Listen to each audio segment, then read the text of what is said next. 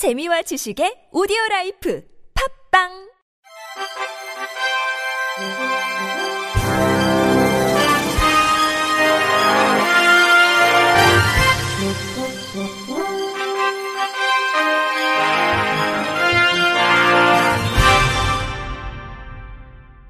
청취자 여러분 안녕하십니까? 6월 2일 화요일 KBS 뉴스입니다.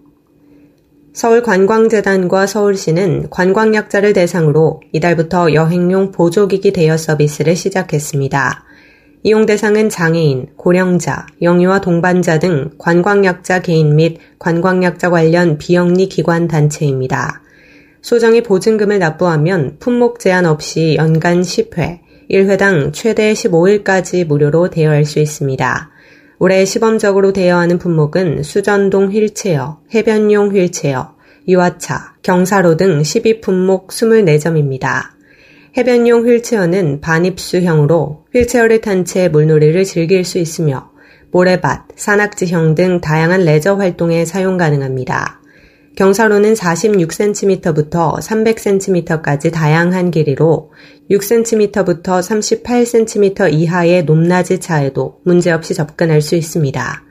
여행용 보조기기 대여 서비스는 서울 다누림 관광 홈페이지에서 신청하면 됩니다. 서울시 4회 서비스원이 민간과의 상생 협력 및 4회 서비스의 질 제고를 위한 민간기관 지원 사업을 본격적으로 추진합니다. 핵심 사업 내용은 사회 서비스 제공기관을 대상으로 하는 법률 회계, 노무, 노인장애인 보육 분야별 경영 컨설팅, 공공자원 무료 대관, 종사자 등 대상 운동 및 인지 교육 지원입니다. 서울 사회서비스원은 사업의 체계적인 추진을 위해 올해 2월 상근 노무사회 변호사, 회계사를 추가 채용하고 분야별 컨설팅 경력이 풍부한 외부 전문가 풀을 구성했습니다.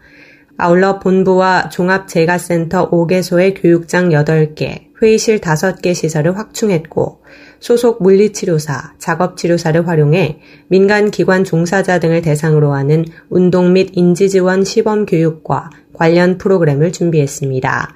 향후 사업 추진 과정을 통해 민간 사회 서비스 제공 기관으로부터 지속적으로 의견을 수렴하고 지원 수요를 파악할 계획입니다. 코로나19로 인한 정부 지자체 방침이나 재단 본부, 소속기관 상황 등에 따라 지원 신청이 제한되거나 지원 기간의 변경 또는 지연이 있을 경우 별도 안내합니다. 지원 사업 신청은 분야별 신청 서식 작성 후 전용 이메일로 접수하면 지원받을 수 있습니다. 한국장애인고용공단 충북발달장애인 훈련센터가 지난 5월 29일 올해 첫 번째 수료식을 성공리에 마쳤습니다.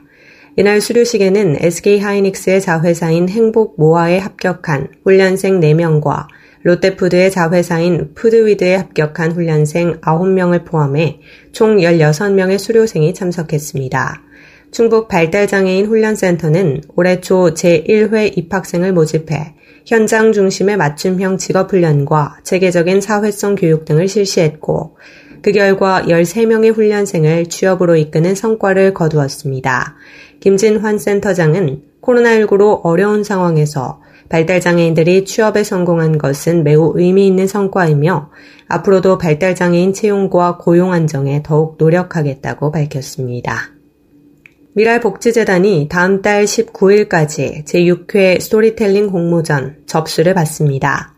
일상 속의 장애인을 주제로 열리는 이번 공모전은 장애인과 장애인 가족, 지인 등 장애와 관련된 에피소드가 있는 사람이면 누구나 참여할 수 있습니다. 접수는 미랄복지재단 홈페이지에서 양식을 내려받아 작성한 후 응모작을 첨부해 이메일 또는 우편으로 보내면 됩니다. 작품 접수 선착순 20명에게는 참가상으로 기념품을 증정합니다. 응모작에 대해서는 1차 내부 심사와 2차 전문 심사를 거쳐 8월 중 미랄 복지재단 홈페이지와 개별 연락을 통해 발표할 예정입니다. 보건복지부 장관상, 미랄복지재단 이사장상 등 총 20개의 수상작을 선정해 상금 590만 원을 수여합니다. 당선작은 미랄복지재단을 통해 웹툰, 오디오북 등 장애인식 개선 콘텐츠로 활용될 예정입니다. 시각장애인 음악 프로젝트 팀인 아이시 모어가 오늘 첫 번째 싱글 잃어버린 하루 음원을 발매했습니다. 아이시 모어는 비장애인들보다 소리와 음악을 통해 더 많은 것을 볼 수 있다는 의미를 담고 있습니다. 아이시 모어는 작곡과 편곡, 그리고 연주와 음악 프로그래밍을 담당한 김수빈, 작곡과 피처링으로 참여한 김지호, 피처링의 김우빈으로 구성된 그룹입니다. 강호정, 신현아, 강다혜 등의 뮤지션들의 지도 아래 지난 2018년 2월 결성됐으며 빛과 소금의 장기호 교수와 TK 엔터테인먼트 유정우 대표가 참여하면서 음원 발매라는 결실을 맺게 됐습니다. 작사는 신소리, 박상균 대표가 참여했으며 앨범 재킷 디자인은 브이론 구가 맡았습니다. 아이시모어의 첫 번째 싱글 잃어버린 하루는 주요 음원 사이트에서 들을 수 있습니다. 검찰과 법원이 기소 공판 과정에서 개정법을 제대로 적용하지 않아 성추행범의 장애인 시설 취업을 막지 않은 일이 벌어졌습니다.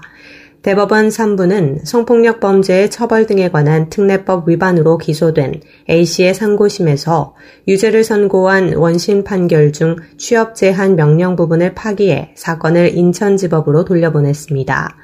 A씨는 지난 2018년 8월 서울 1호선 지하철 안에서 뒤에 타고 있던 여성 B씨에게 부적절한 신체 접촉을 한 혐의로 재판에 넘겨졌습니다.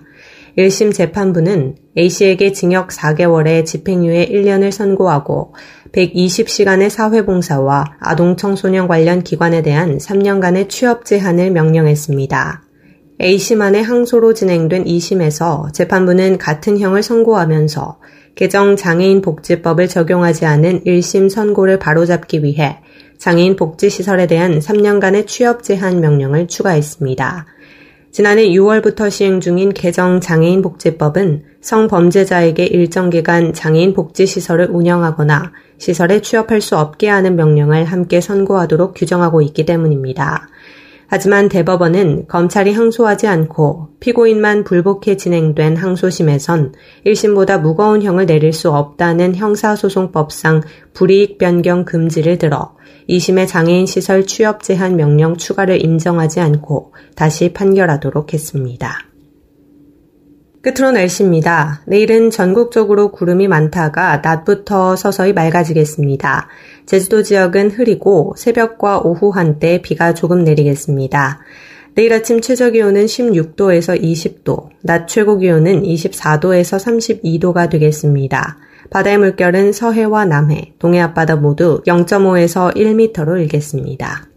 이상으로 6월 2일 화요일 KBS 뉴스를 마칩니다. 지금까지 제작의 안재영, 진행의 조소혜였습니다.